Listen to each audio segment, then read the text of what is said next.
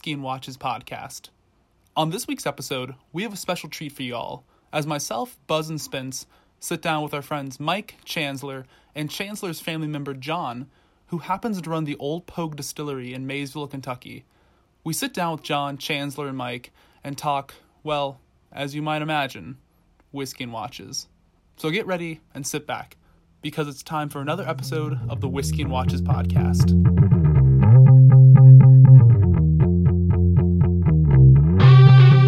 Welcome, everybody, to episode 70 of the Whiskey and Watches podcast. And we are actually doing this in person uh, with several, uh, several guests. Uh, we're actually on location at the Old Pogue Distillery in Maysville, Kentucky. Uh, we're doing this in person. It's a ton of fun. Uh, so, welcome, everyone. We've got with us John uh, from the distillery, his cousin Chancellor, who you'll recognize the connection to, to us here in a little bit. And our buddy uh, Mike Pandolfo, along with me, uh, Spangler, and Buzz, all in the same room.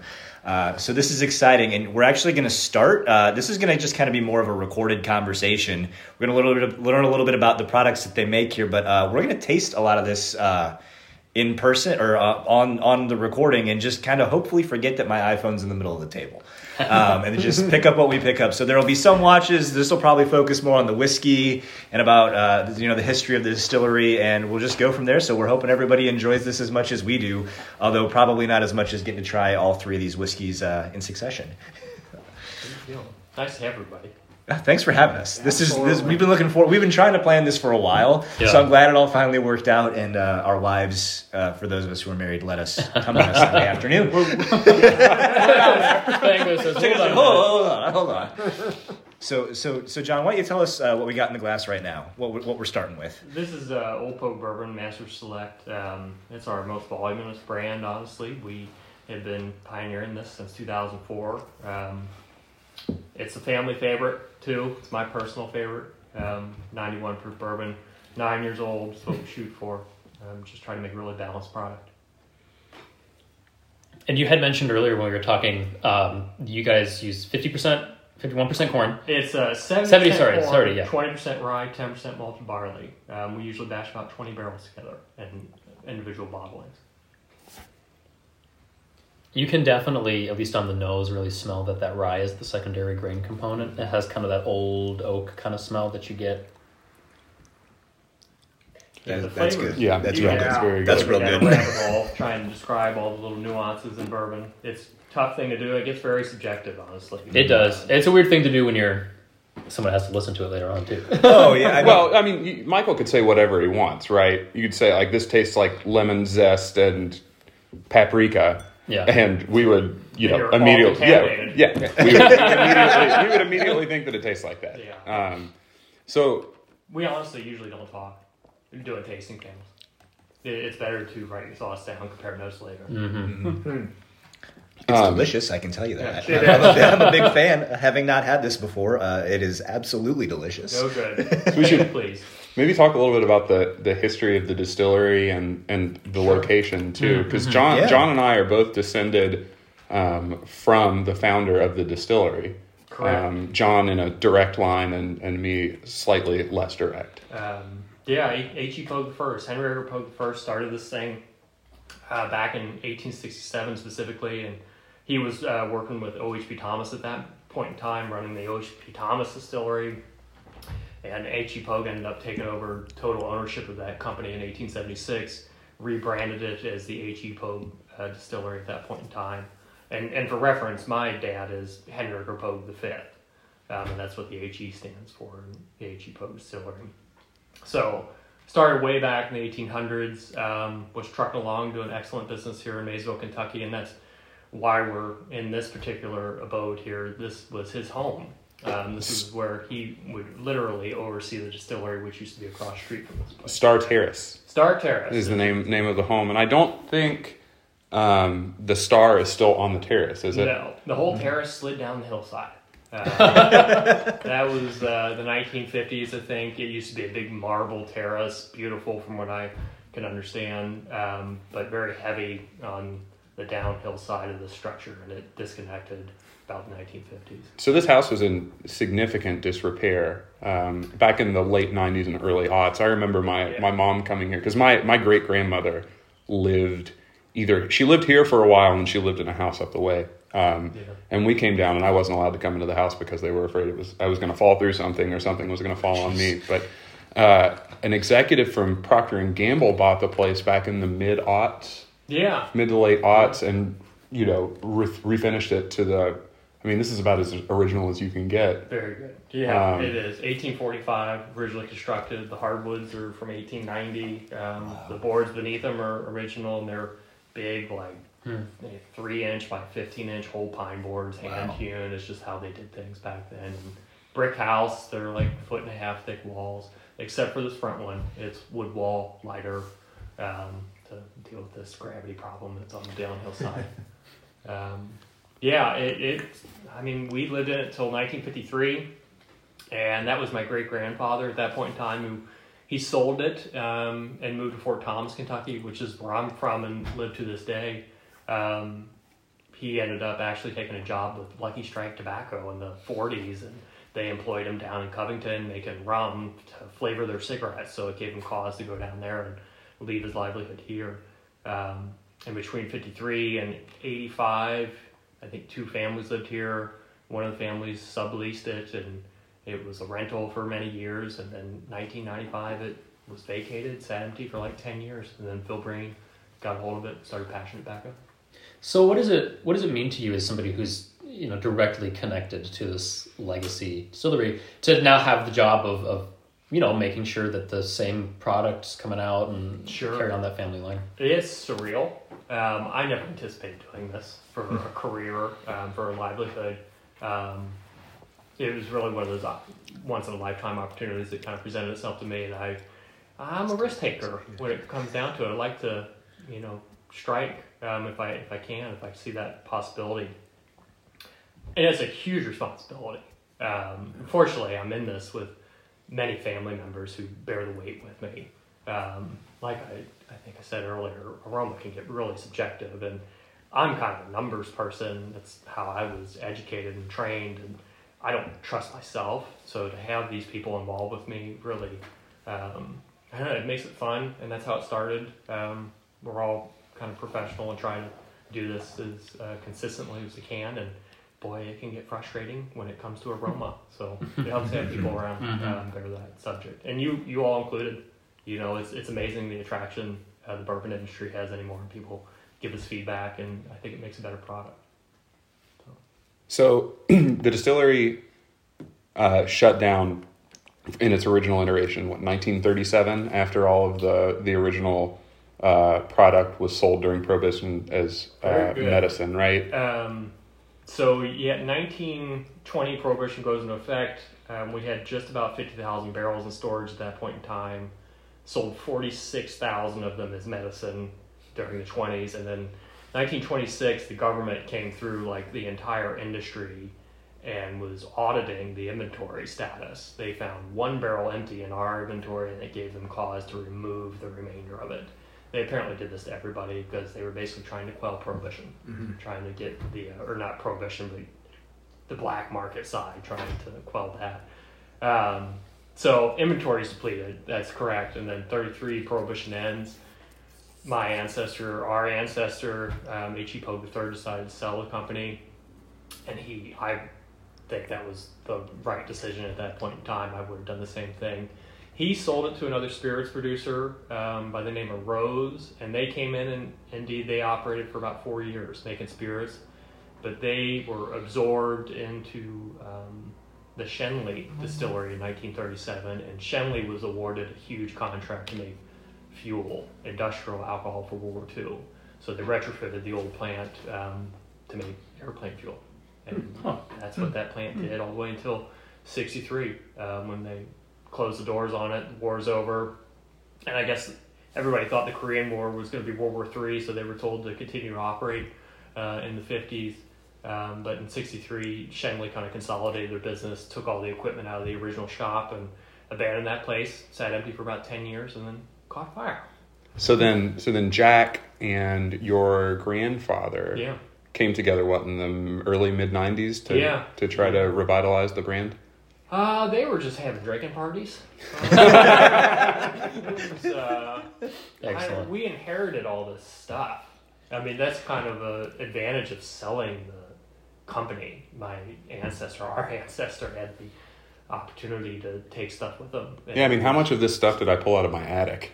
Yeah, a There's lot. yeah, quite a bit of it. Um, and it, that's kind of what bound us together um, was this common subject and having the old bottles of whiskey. They really were cracking them and just getting a great deal of joy out of kind of casually bringing them um, to, to meetings and I actually found in in a cabinet in the back of a cabinet that I was just searching through a couple weeks ago a bottle of I don't know what the rye is. It's a four year rye Sure. old Pogue whiskey that was bottled in 1933, something like that. sure. And so cork's intact, no sediment or anything in You it. didn't bring it? I, I was just thinking, I was like, hell, I should have brought the thing down here. We What could could have cracked it. It's been in the back of a chest Yeah. um, of drawers for 80 years. Just sitting, just sitting Wow. there. You know, I mean, that's a that's a time honored tradition, uh, a way to age very special bottles of whiskey. If you, you hide them in the back of a, a chest of drawers, and it just optimal aging technology. Yeah. And then you forget you have it. It It's forgets you have always it. Exactly,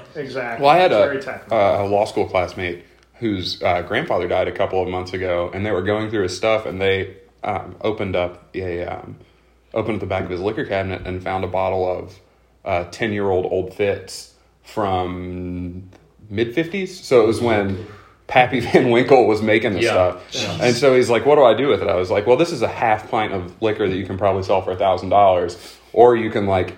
Go learn to like bourbon, and then on like the first anniversary of his death, like drink the best bottle of whiskey you'll ever have in your life.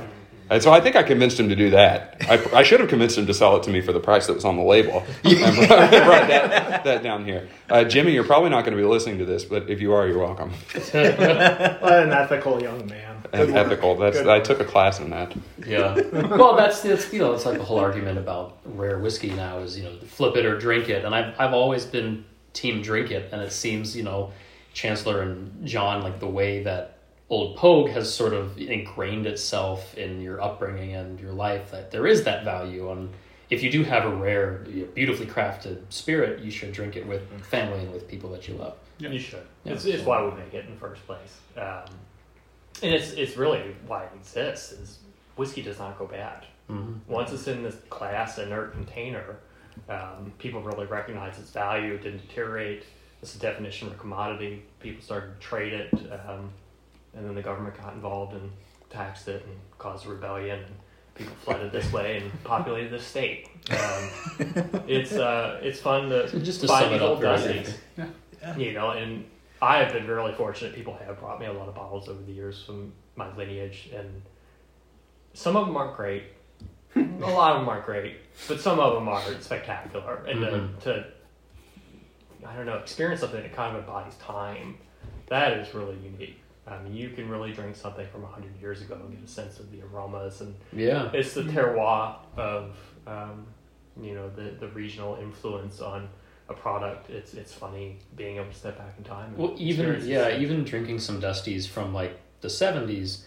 My brother and I were having this conversation. and He was like, "Well, wood was different back then," and I was like, "Ha ha ha, was it?" And then I was like, "Well, I guess it was. I guess you may know Sure. a lot of distilleries are you know they're cutting down trees when the trees are younger and younger and younger, so you're not cutting down hundred year old oak trees anymore to make your barrels." And so the difference in the tightness in the wood grains Very will good. change the, the flavor and the nose of the whiskey. It's true. This is why we have this guy on. Yeah, well, Mi- Michael's over here auditioning for a job, and yeah. John John's already told him he can't pay him in money, but he can pay him in In brown liquid. In brown liquid. yeah. um, corn juice, as I like to call it. it- forestry management's way up, you know, compared to the seventies specifically, or, or before certainly.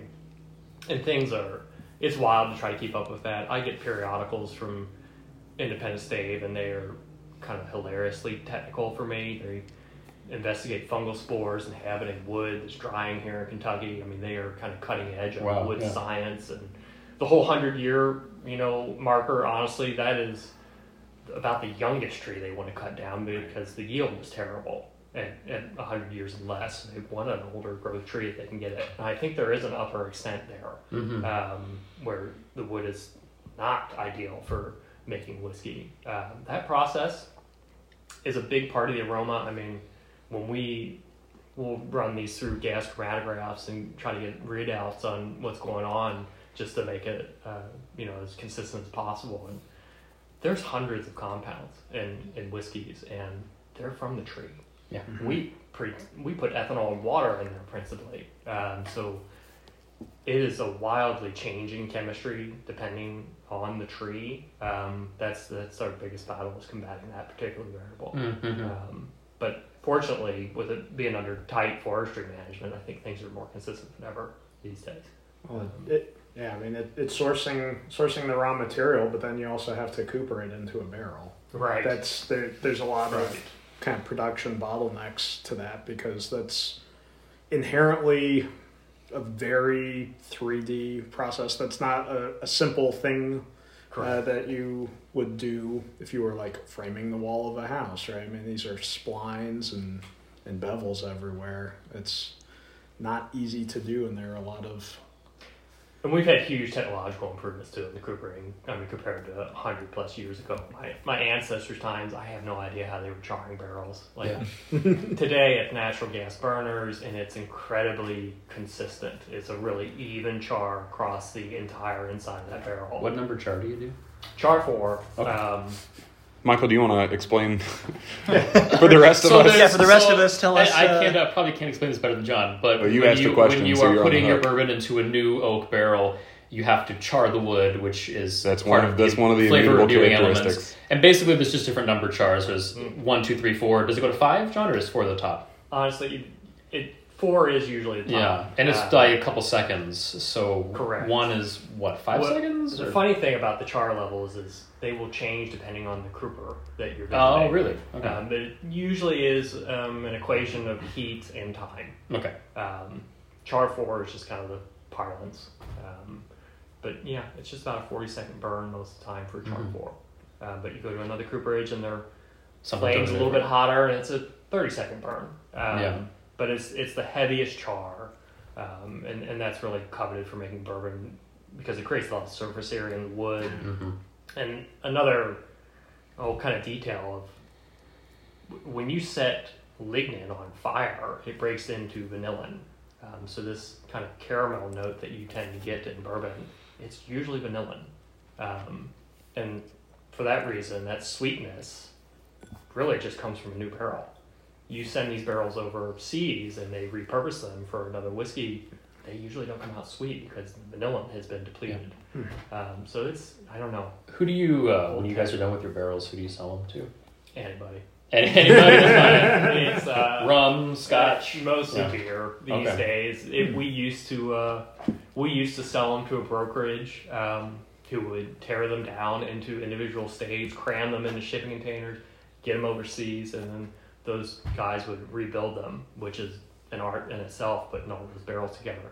Um, the beer world has just been avidly coming out after our industry for a decade or so, making the bourbon barrel stouts or porters, which are great, but we have this wild disparity in concentration and volume for that reason. Uh, the beer is typically like 5%, and liquor is usually in the 50% kind Mhm. of realm. So about a tenfold difference in volumes that we move. And Yeah. for that reason, the supply and demand model is way off.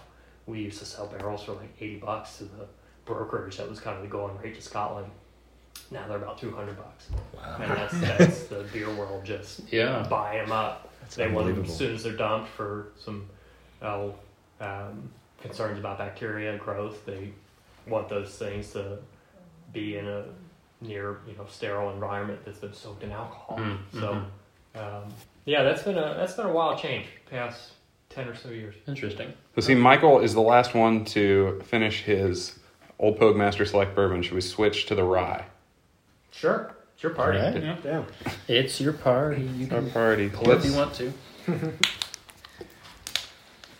Chancellor, can you hand me that last water? Yeah. Thank you, This sir. Come on, Hans. Plenty of water around here too. Yeah. Well, if supply and demand have to be off, at least it's in the direction that's advantageous to you. True. It's very true. um, it's it's funny. I mean, people come around wanting to buy old barrels, and gosh, everyone's a little jaw dropped by the price these days, and I understand. I know everybody wants a planter in their front yard, but these beer guys are intense. Yeah, people are doing yeah, all kinds of. I, my favorite is like the one where you'll have the like spinning shelf inside the barrel, mm-hmm. and you can put your little oh, bar yeah. in there and everything. No. Yeah, I have too many bottles for that. I know. Yeah, yeah. you can only do that if you have more than I don't know, fifteen maybe. Maybe like an industrial lazy Susan. Mm-hmm. Right. So, John, you were a geologist working kind of hard. Yeah. before. So, yeah. this may be a little bit off. I'm sure you've been asked this before, though. Did you see? Is there any kind of crossover from the skills and knowledge you had as a geologist to a distiller?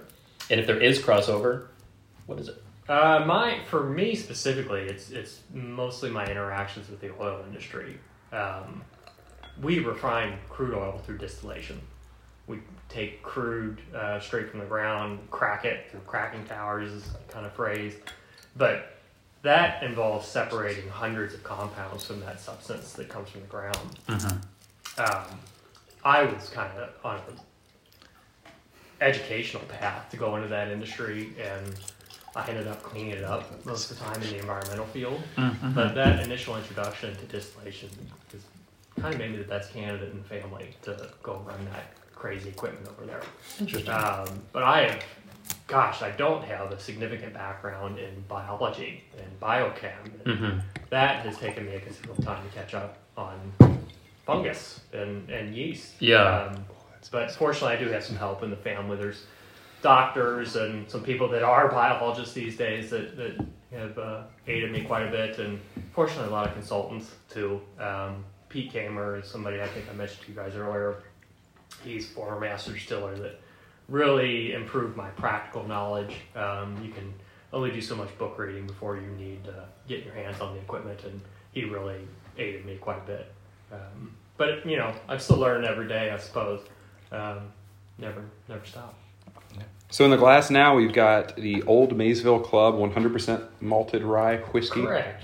Um, really so, old recipe. Um, these these next two, Maysville Club is an original brand of, of our ancestor, um, 100% malted rye. Um, so the, the malting part is, is basically taking rye grain and germinating it and then drying it before it gets a stalk on it. Um, we principally do that for harvesting the enzymes from the grain, but when you do allow that grain to germinate, you create a wildly different aroma. Um, much more kind of earth forward whiskey for me. And malting is very common in Europe and Scotch. Um, you know, specifically, there's there's always some multi-grain involved in making whiskey.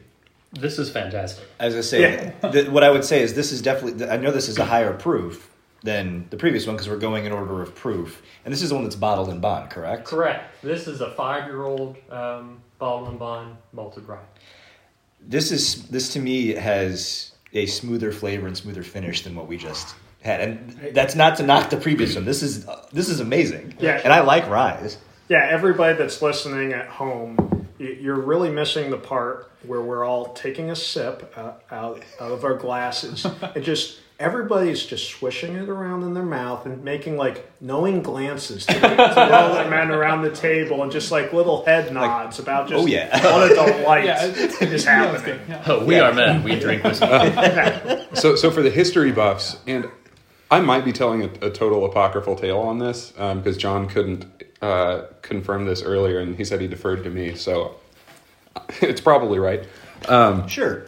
So so anyway, the, the the malted rye recipe is is old, right? Like malted rye whiskey is what they fought the whiskey rebellion over in in the late uh, late seventeen hundreds.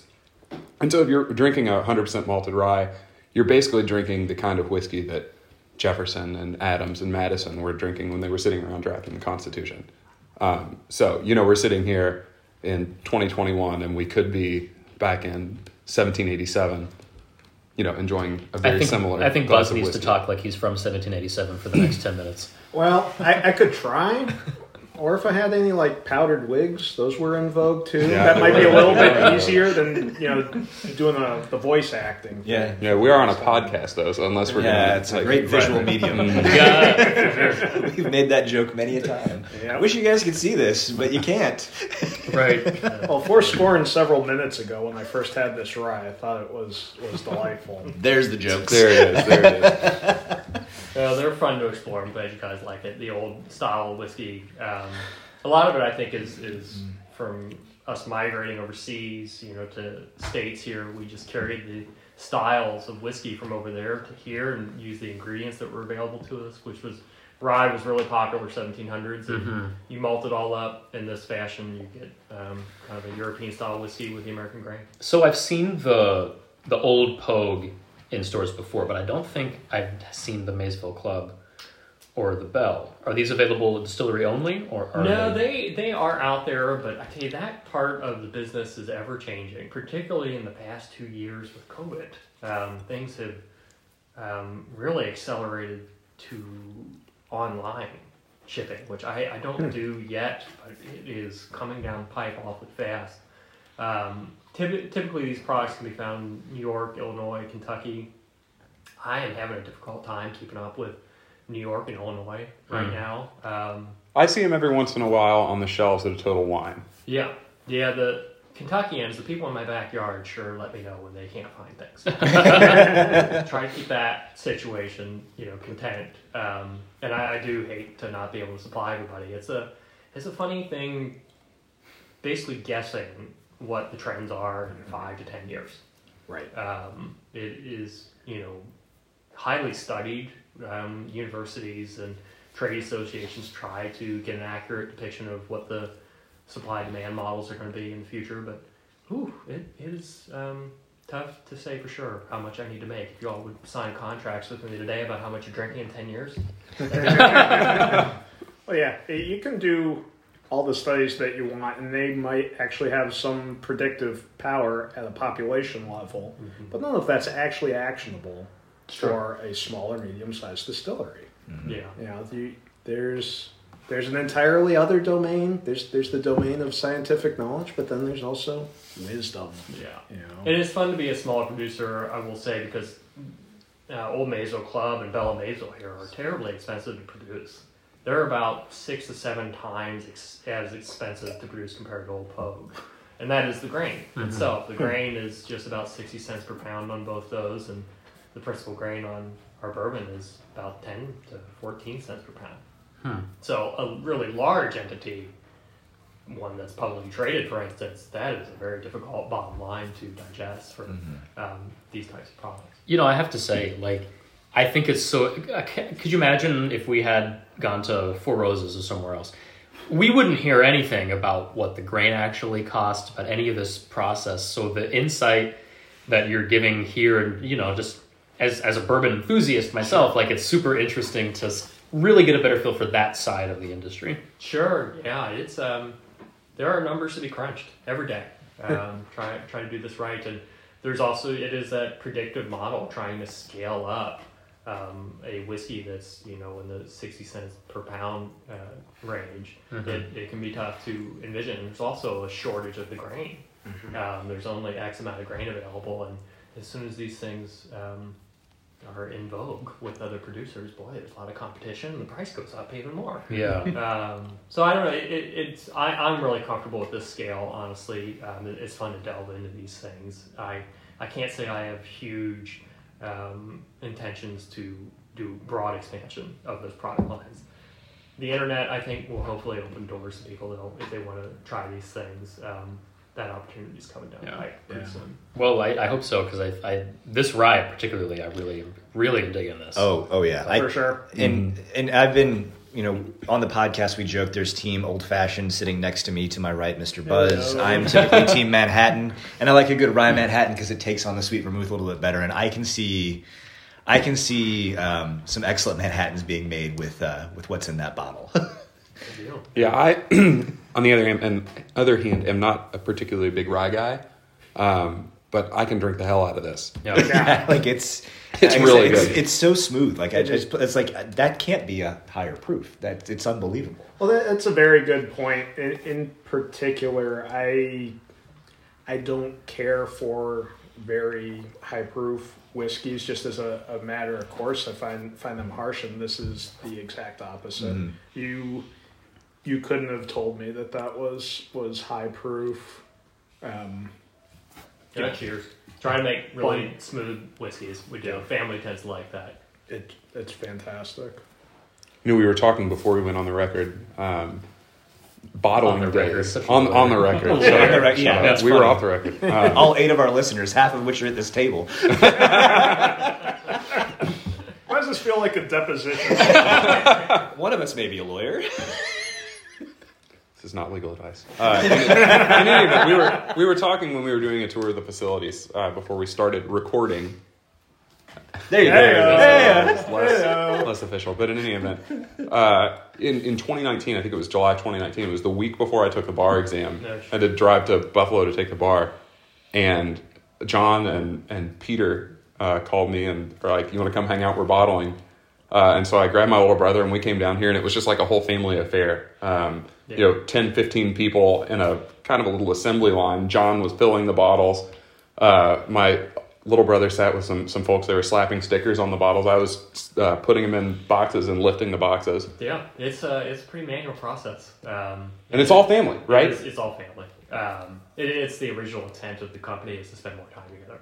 It really is our mission statement, and that's an excellent you know uh, opportunity to to participate.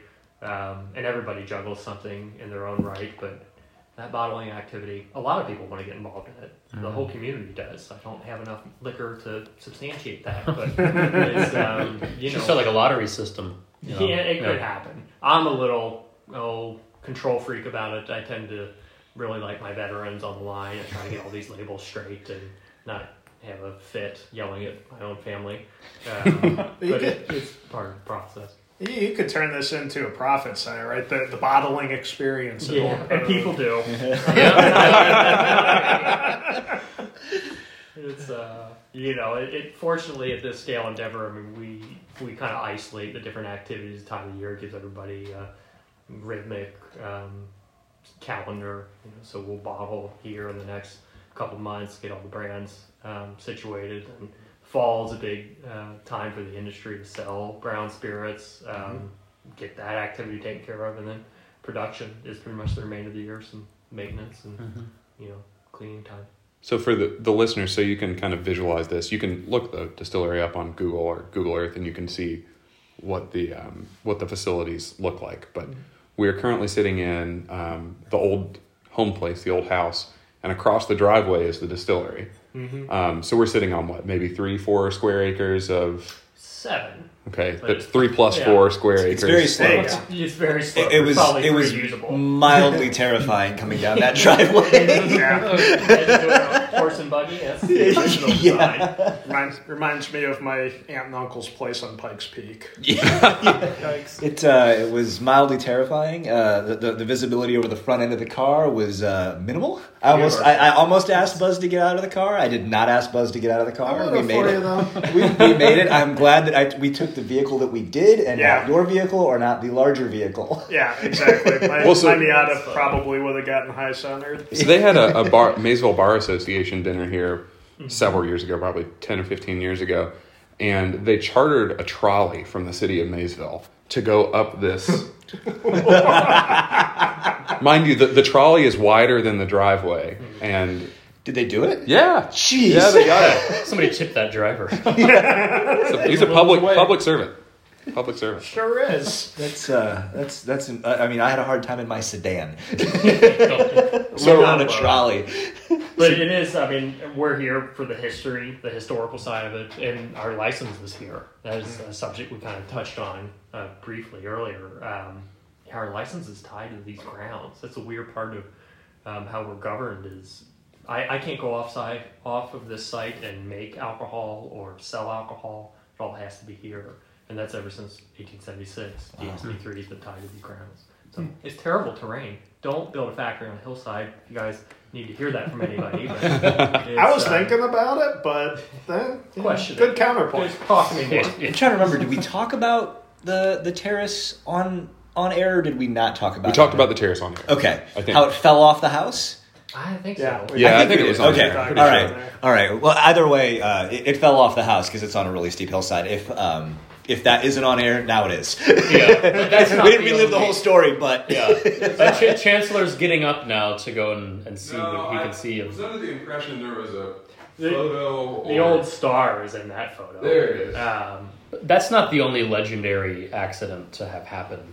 No, I mean Right? there there were a couple accidents in the distillery back in the 1800s, early 1900s that claimed um, some of my family members, um, and and they weren't really direct accidents, but yeah, it was a very dangerous time. There's no OSHA or any presence like that back then. Um, you can actually see in the images behind me; those are the fermenters, and I think the mash cookers, and one of them.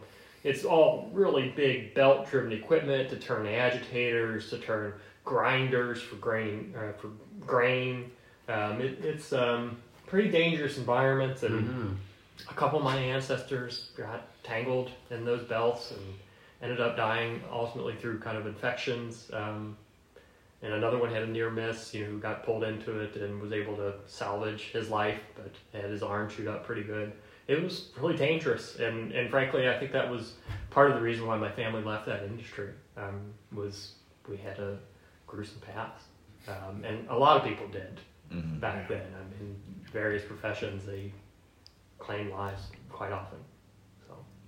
So. On that note, way to yeah, I know. yeah, Good Michael. job, Michael. Michael's Yeah, just yeah, like, yeah. well, so you had some accidents on the ground, huh?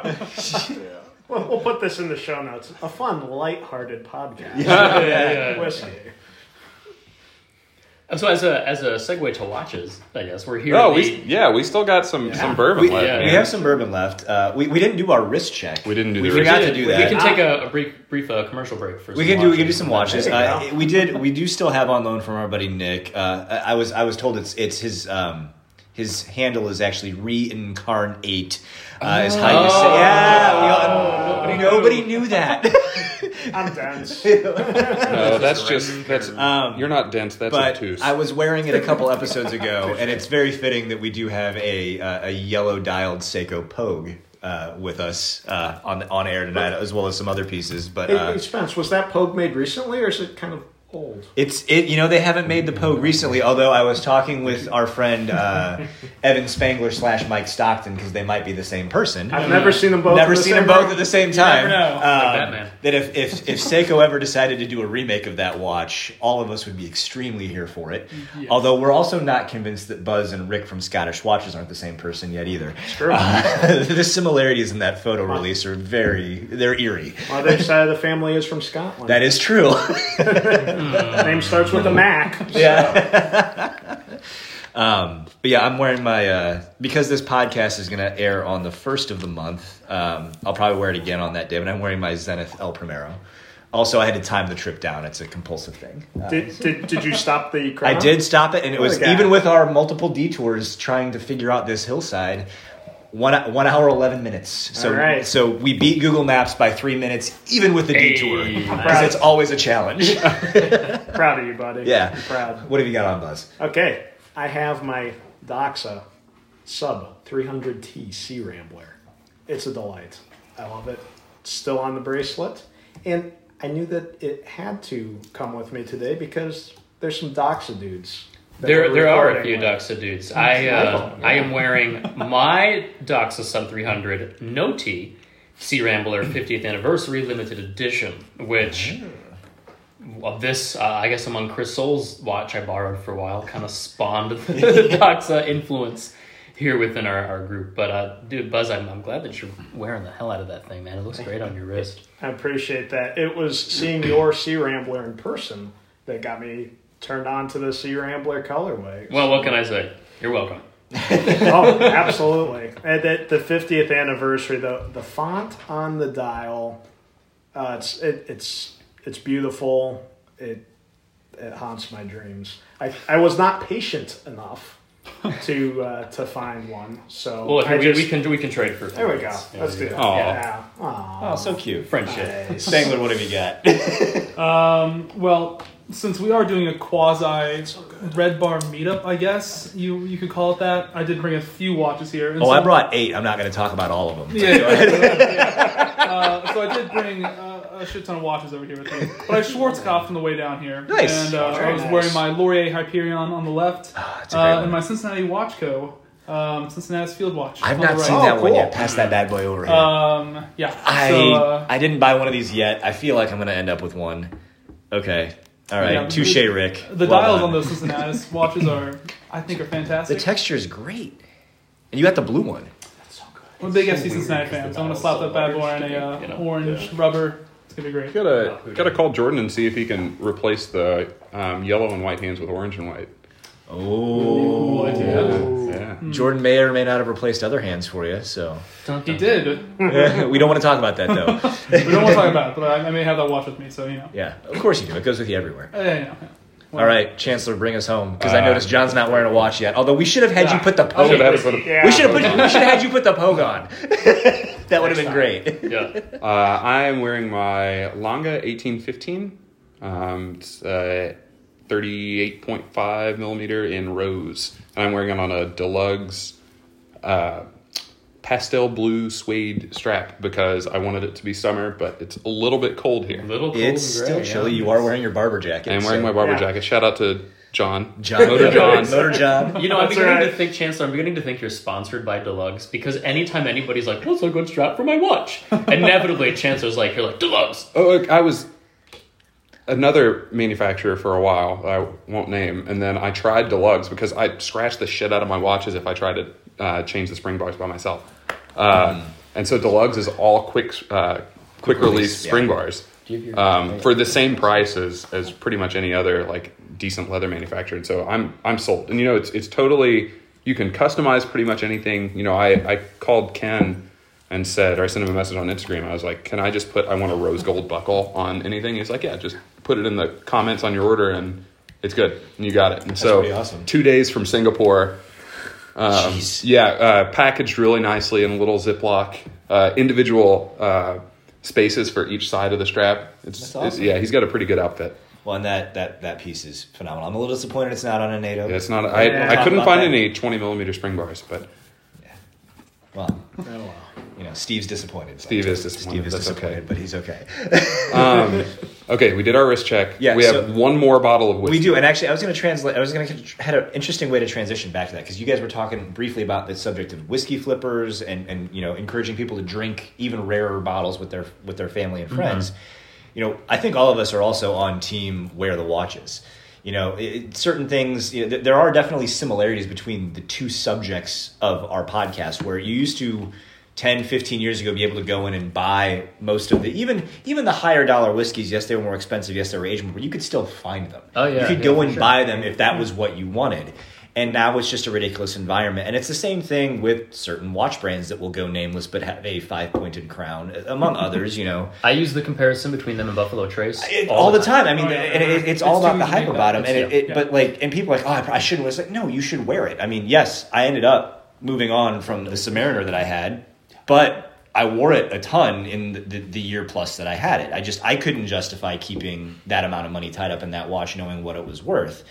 But at the same point, you know, I've got all these other ones. I wear every single thing that I've got, and uh, you're wearing a beautiful Lange that is on your wrist a ton because I see it in pictures a lot. You know, I mostly do watches. it. I mostly do it because I know it's going to get a ton of likes in our Red Bar chat.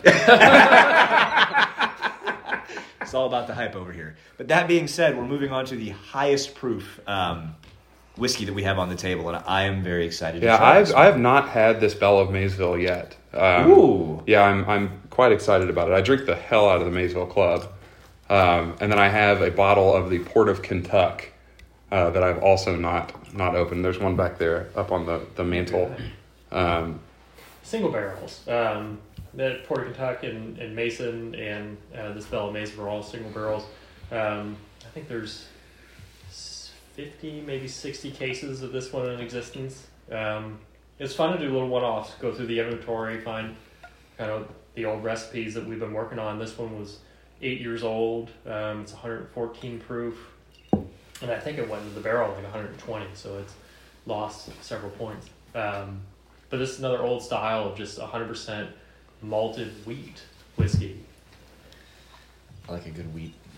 Oh, go ahead. Oh, you're oh, go ahead. I was just being fancy. I, I really don't know a whole bunch about uh, tasting or testing these, so I just do whatever Pandolfo does.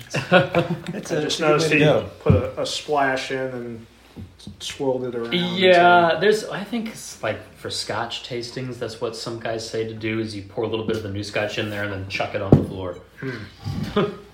cross contamination, trying to eliminate that. This it's true. There are, I I'm mean, incredible tasting that. I panels. like The- most I've ever done. I did 80 samples in a day, and you're like a numb mess after. You It's impossible. You It's have to take breaks, but it's funny. This is your instrument, Mm-hmm. um, and I, I like I said earlier, I don't trust myself. It, it's important that you kind of step away and try to keep your glassware consistent. Try not to eat anything that's particularly pungent and strong.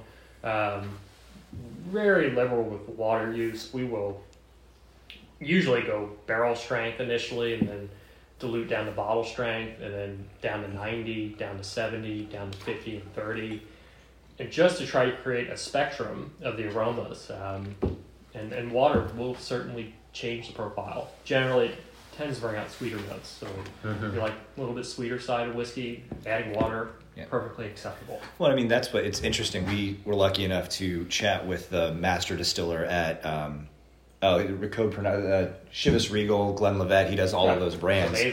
Um, it was it was a really fun conversation, and he's been doing it since I think longer than I've been alive. Um, Sandy's, and he was Yeah. it, it was it was one of the most, he was one of the nicest guys I've ever met, and he's Oh, the yeah. master distiller of this massive entity, and he's talking about the amount of samples, and he doesn't he goes I'll taste maybe six in a week, and it's all done on the nose, and it's just it just talking with him about what you were describing, and he I think the favorite thing that he joked about was he's like you know the the Oxford and, and Cambridge they did all these things on on what the appropriate um, tasting to get all the right flavor profiles of a whiskey is. He, he goes and they did this study and it was twenty one point three seven percent. He goes well he goes ever since I've been doing this we've been doing it at twenty percent. So he goes I could have told you that. Why'd you guys waste five years? He's like, you could just ask. I'd have told you. so Yeah, it just he it just but it, the the whole process of getting all of that you know all the uh, flavor notes and understanding the flavor profile like i'm a luddite when it comes to that. I could not tell you any of it. I just know what i like and what tastes good. Um, and so far you're two for two. And i, I can't imagine I'm, you're not going to be three for three here because it's, i like it's just very human. I mean, you- you go travel different parts of the world, try their cuisine. You may not like it, and they may love it.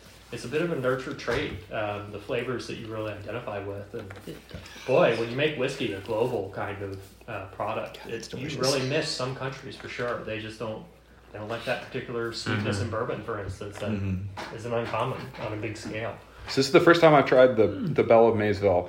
Um, it hit me really hard right in the face. It was really hot right up front, and then it mellowed out yeah real quick. This is really good. yeah it's got a little bit more like you said a little bit more heat up front but it doesn't have it's got a really good finish a really good finish um, it's delicious This is a, a little bit more of a sweet whiskey for me. Yeah. Um, Mm-hmm. Kind of a confectionery uh, sugar almost.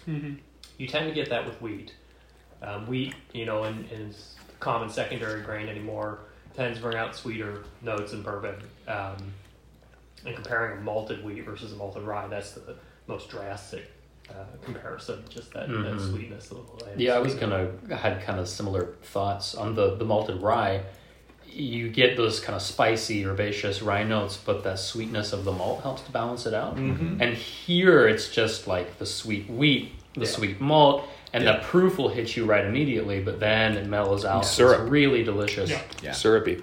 yeah Yeah, water does help. And I I mean, I typically drink my whiskey is about 90 proof. Um, Mhm. The barrel strength stuff is fun, but gosh, it, it can wear you down over time. I, I think it's healthy to uh, add water, both literally and figuratively. Yeah. Yeah. Chancellor's adding a, a drop, what, two, Two- two drops. Two drops. Two drops of water. Fresh, fresh Kirkland purified water. So we have the, the Costco. The Costco reference. tie. There we go. Buzzy, That's right. Buzzy is a big fan of the. Uh, This is now Costco, Costco- whiskey. this is but now okay. Costco whiskey. This is now Costco. Yeah. You're gonna have to represent me, buddy. That does mellow. I'm, I'm a big fan of. Uh, I use the ice sphere. That's that's my go-to. when I- Sure. I, I, love a good whiskey on the, and that's mainly just for a temperature thing. I Yeah. I struggle with red wine as well. I you know I, I like. I like my beverages to be cold. it's it's just it's a thing. I'm not I'm not a fan of lukewarm room temperature beverages, and, and whiskey is the same. Give me a nice, give me a nice cold whiskey on a on a on a big ice cube and a cigar out on the back deck in 70 to 80 degree weather and I'm pretty happy. Yeah. Yeah, that's me. Yeah, that's me too. I mean, after after 5 p.m., you won't see a Glencairn in my hand. It's usually, you know, on the rocks, Mhm. sitting out there in my quality control lab.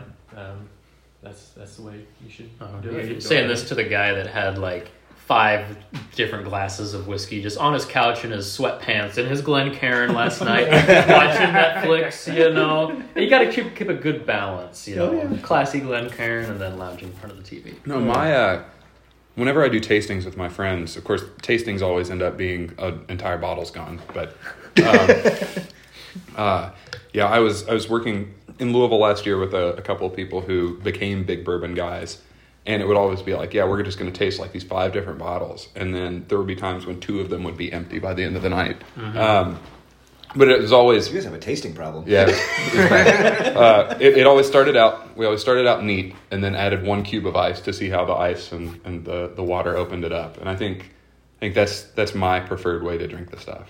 Yeah. Okay. We uh, the past couple of years, my mom and my brother and I have gotten really into bourbon. I, I I always drank it, but just within the past three years, they started to get into it too. And you know, as I travel around from school to school and job to job, it's we'll do virtual tastings and whatnot. So it's really been this nice way to be. You know, we were talking about family and, and bourbon earlier. It's been a nice way to you know still stay actively in touch and share experiences with them, even though we're thousands of miles apart. But I was just down. Um, I was back home for uh, a few days just recently. I just got back uh, to Cincinnati yesterday, and we did a, a big old tasting. We we just usually we'll do like oh we're gonna do Rise or we're gonna do this distillery or something like that. But last night since we hadn't seen each other in a while, it was just whatever new bottles we had we were going through and tasting. So we had everything from Rebecca Creek like whiskey club picks to we even did like the Tears of Llorona tequila and everything. So we went all across the board. But it is nice when you you know when you have family members that have that appreciation for it and you can kind of sit down and be methodical and thoughtful in how you're tasting and kind of share that experience with everybody. Yeah, very true. And and whiskey has changed quite a bit. I mean, in the past thirty years, arguably, it was not doing great in the '90s, and the whole business model prior to the '90s was kind of high volume, hit the low shelf, and our culture shifted. Mhm. Suddenly, we're all interested in kind of more refined product, better better quality, um, which is great. I. So you all Yeah. you all have been a primary beneficiary of this culture shift too, yes, unexpectedly, because why you I'm you you this. en- entered the game right at like a lull in Yeah. bourbon and whiskey's popularity, and then as as your first product started going out the door, um, Yeah. we started seeing this shift, right? So what do you Yeah. what do you attribute that to? Do you think? Um, oh gosh, the most common reasons I've heard are overseas. Um, the, the Asian market, particularly Japan, really started to take an interest in bourbon, um, and, and we're buying incredible supplies of it in the 2000s. Um, but also things like Anthony Bourdain and Mad Men. I was, Yeah, yeah, man. yeah, the, yeah, the, the revival of the old fashioned. Um, yeah, that's how I got And into it. I can you explain pop culture to me? I, I can't, but it picked up a couple brands and they are now in the stratosphere and will Yeah. never come back down. Mm-hmm. And it's great. And Anthony Bourdain, I can't remember how it was like one of his first episodes. He pulled a bottle of Pappy off the top shelf and it was like sixty dollars. And the world took note. And that was outrageous price whiskey for that time. And you know, now it's it's way more expensive, um, depending on particularly where you're buying it from. But boy, it really it, it was just a cultural shift, and in this industry, trying to predict those is very difficult. We're, we we try to hit the nail on the head, but generally we're ten years behind. So, what's your opinion? I, I know a lot of people that really keep a tab on you know the bourbon secondary market and just the the, the market of bourbon and bourbon production in general. And a lot of these guys have been saying that in the next three four years, a lot of people are going to be shifting to rum and tequila. Sure. So, as you know, a, a producer of bourbon, are you? Is that something that you're taking into consideration for the next five to six years, or, or what are your thoughts on that? Um, you know, the, the other classes of alcohol are difficult to say they will steal my customers away. They might. I mean, I, I think everybody has that freedom. It's great to go pick and choose what you want from the shelf. The people that come see me are really passionate about our bourbon in particular, or just bourbon in general. And they might delve into the other categories, but they don't tell me very much about it. Yeah. Um, I, I have a difficult time accounting for that one. Honestly, the biggest shift for us has been the social media side. In the past twenty years, social media has been invented in that time frame, and we saw weird kind of feedback loops where um, in some of our states where we distribute products, they'd have these social media clubs pop up, and the social media club would sell our product for X dollar amount um, to, to somebody else in another state that didn't have access to our product. And then the retailers in that state where we were distributing would take note of those price increases, and then they would set the price on their shelf to parallel what was going on Oh, wow. in social media. Mm-hmm. And we didn't do a thing. we had to hear about it quite a bit. And it's created a, a little bit of um, um, problem in my customer base psychologically. Um, you know, trying to. I, I think everybody understands social media a little bit better now, but there there was a wild disparity there for a time where Old Pogue was going for three hundred dollars in states, and Yeah. but we had no idea what was going on. um, I, I can't say that I accurately know what 2030 holds for any of us. It, it's um, I, I think it'd be great if you had better quality rums, better quality tequilas. All all the brown spirits are lifted to another level. Um, I, I really enjoy brown spirits personally. Um, there's there's chance for that terroir again for kind of communities to create aromas and exceptional products if, if you're lucky enough. Um, but it's kind of a roll of the dice in that time scale. I don't, I Mhm. don't know. I'm just Well, it's hard- to make the it's- best product I can. It's hard because you're going off of people's taste palates. You know, Oh, it's true, like but a- I mean, I, I feel like, I mean, do I want to drink the same thing over and over again? Not necessarily, which is why I have several different bottles of even different bourbons or ryes in my liquor cabinet. But at the same point, I can't say to the point, even 10 years from now, that I'd be like, yep, I'm completely done with, I mean, unless you have, and let's all be real, we've all kind of been there. Usually significantly younger, although some of you are significantly younger than me anyway. Maybe you haven't even had it. But you, you all have that one bad experience with that one drink, that one night, and you're like, I, it takes years for that to come back. I don't see me having that experience at this stage in my life with any of the things that I have at my house. No, yeah. Like, let's be real. Like, e- even if I get really into tequila in five years for some reason, I'm still going to want a Manhattan hmm. fairly frequently. I feel like, and I'm still going to want to put a good a good brown spirit or a good rye or whiskey in that Manhattan. So I, people's tastes evolve and they change. But like, if if people like bourbon, I don't. I, it's very rare that you meet somebody who like in, in their 30s, 40s, 50s. Like, "Ah, I don't like bourbon anymore. There has to be a trigger there. It's like I still like bourbon, but I'm also very interested. well, in there's this. a dis- there's a distinction. I may too, not buy as more as much as I used to. Yeah. but I'm still going to buy it. There's a distinction too between like you know you can look if you're in like Chancellor and I are in these Facebook bourbon groups and you can look at those guys the people there men and women that are serious collectors and have you know 80 to 200 bottles and they're done with the bourbon market because they can't find things at retail or they don't want to Right. do secondaries so they're going to go to other brown spirits but the average consumer they've got three different bottles of bourbon and that's enough Yep. so you have to say what percentage of the bourbon drinking population are these serious collectors versus the majority? Well, and that's interesting because the other thing we talk about on this podcast is watches, and we've talked about that exact same thing. We we talked about how when I first got into bourbon, when I kind of moved down here, under you know living really close to Kentucky, down up in Cincinnati, right across the river, um, Eagle Rare was still something you could find pretty readily. Like you, you sometimes had to search for, it, but Eagle Rare has been my go-to, pretty solid bourbon for a very affordable price. And I can't find it anymore. It's to the point where when my brother-in-law comes down from Detroit, he brings me store picks from up there because he Yeah. can get it. Yeah. Um, I go up to northern Indiana where my family's from, and I get it there. I don't get it down here because everybody down here knows about it. Um, five to seven years ago, when we moved down here, I don't I don't want to say that people didn't know about it, but it was still something you could you could just get it. I would go into the the Rite Aid on North Broadway in Lexington. I don't know, Michael. you if could you get it. remember I've, that. I've got some Regal Rare Rite Aids before. Uh, I mean, but, but I mean, But it's if you know this Rite Aid, Yeah. like I, would- I would walk in. There would be Blanton's. There would be Eagle Rare. Like But it's the same thing. Like what you know, we talk about certain watch brands the same way. People are serious collectors, and you talk about profits and all this other stuff. It's like when I first got into the watch collecting hobby. When I was going to go buy that first watch to mark the birth of our first child, there was a Submariner in the case, a Rolex Submariner. Just there was a date and a no date. uh, Everything was in the case at Richter and Phillips, and I tried it on. I was like, ah, it's more than I want to spend. Literally a year and a half later, ah, there's a wait list. You can't find it. You can't find them at all. If you want to pay two x retail, you can get one. Yeah. You know, Daytonas are insane.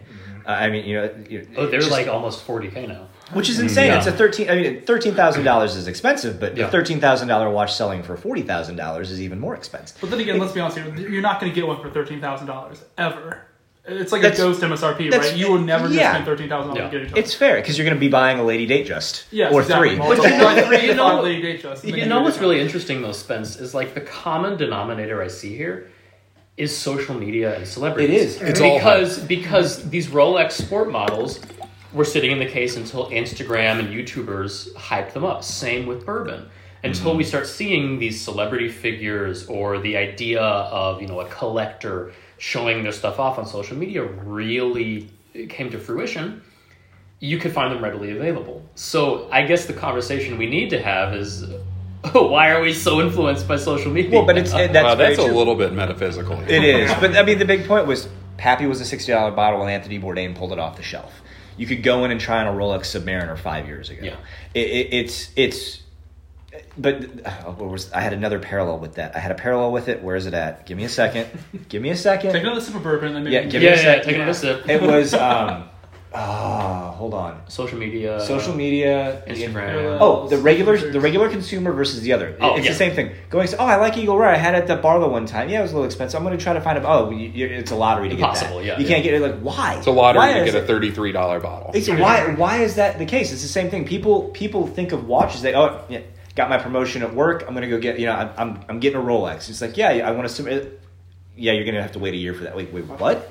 The Rolexes, Rolex ADs are everywhere, but you can't find the watch you want. We're getting to the point you can't find a blue 36 millimeter Datejust, which used to be the watch that everybody like. You can't find that watch. Um, and, and we talked with um, our RJ buddy North, Kama. RJ Kama, north of the border. It- what is what is the entry level Rolex? And it is the other brand that that AD carries. What is Yeah, what Breitling, what is what is your Eagle Rare at retail? you know. It's whatever else that liquor store has on the shelf that you're like, yeah, this one's pretty good too. But it, it's it's you're seeing the same in both industries. Like you can't get a Rolex uh, at retail, so I'm going to go buy an Omega.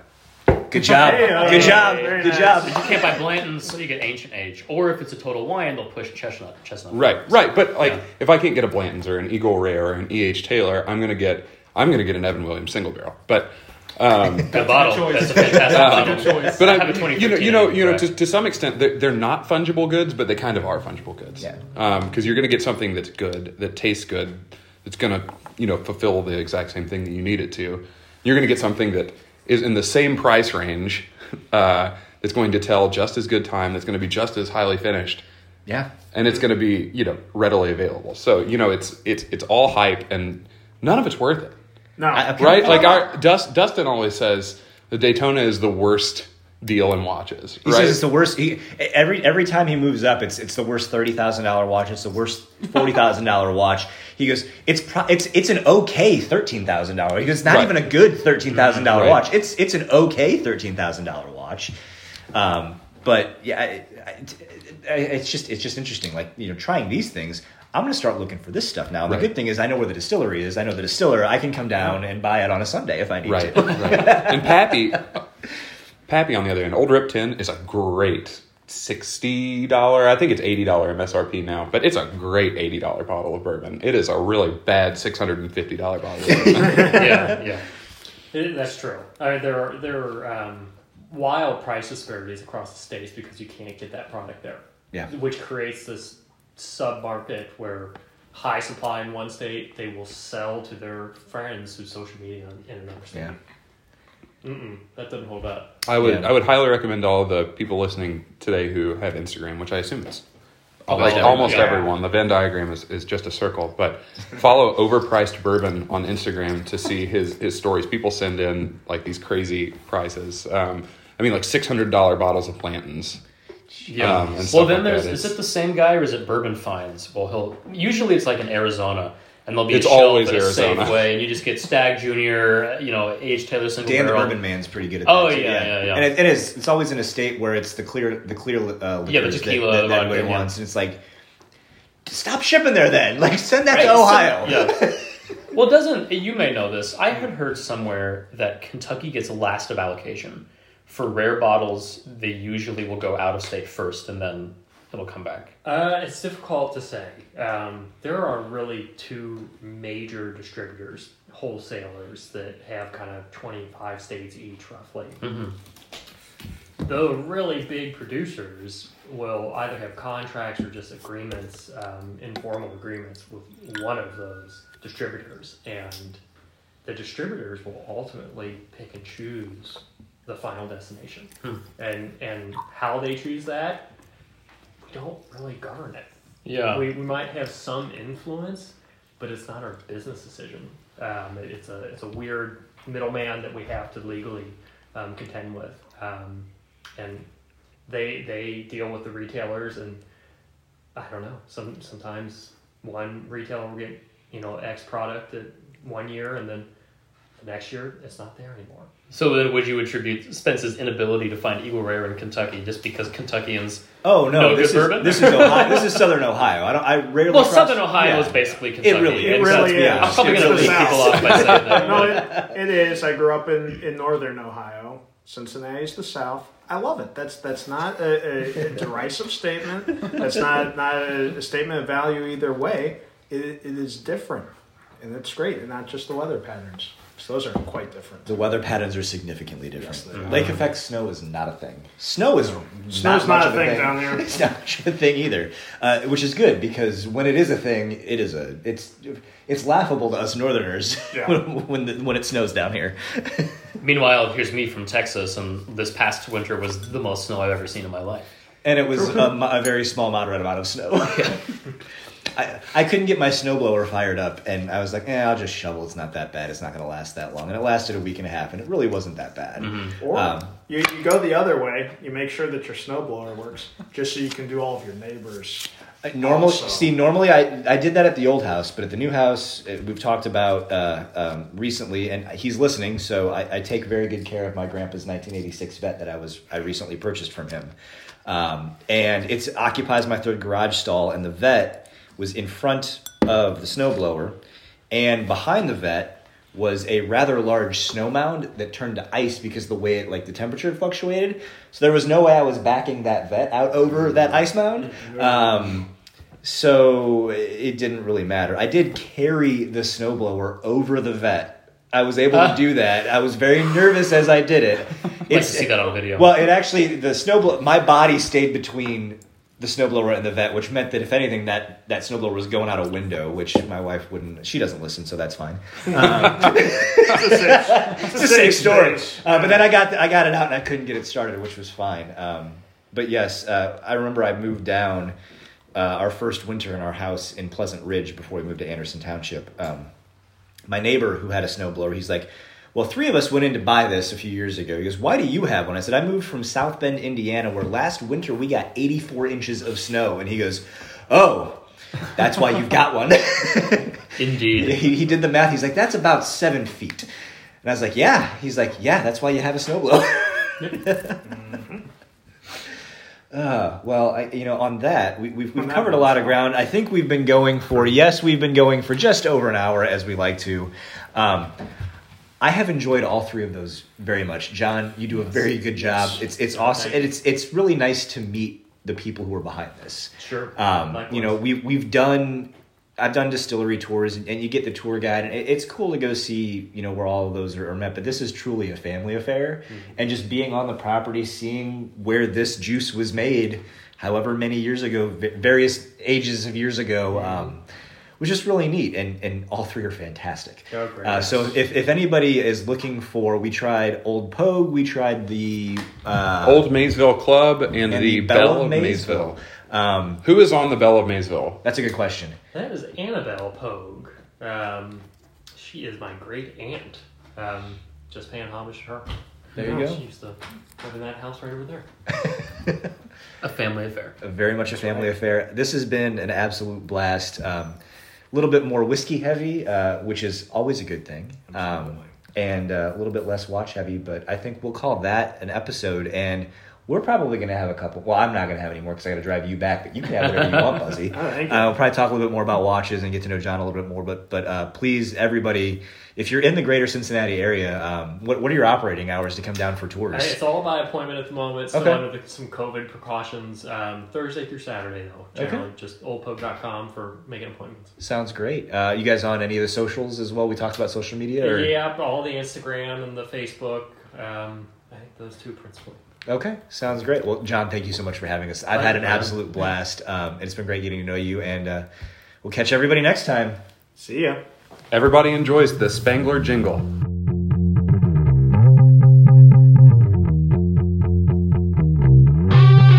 Thank you for listening to another episode of the Whiskey and Watches podcast.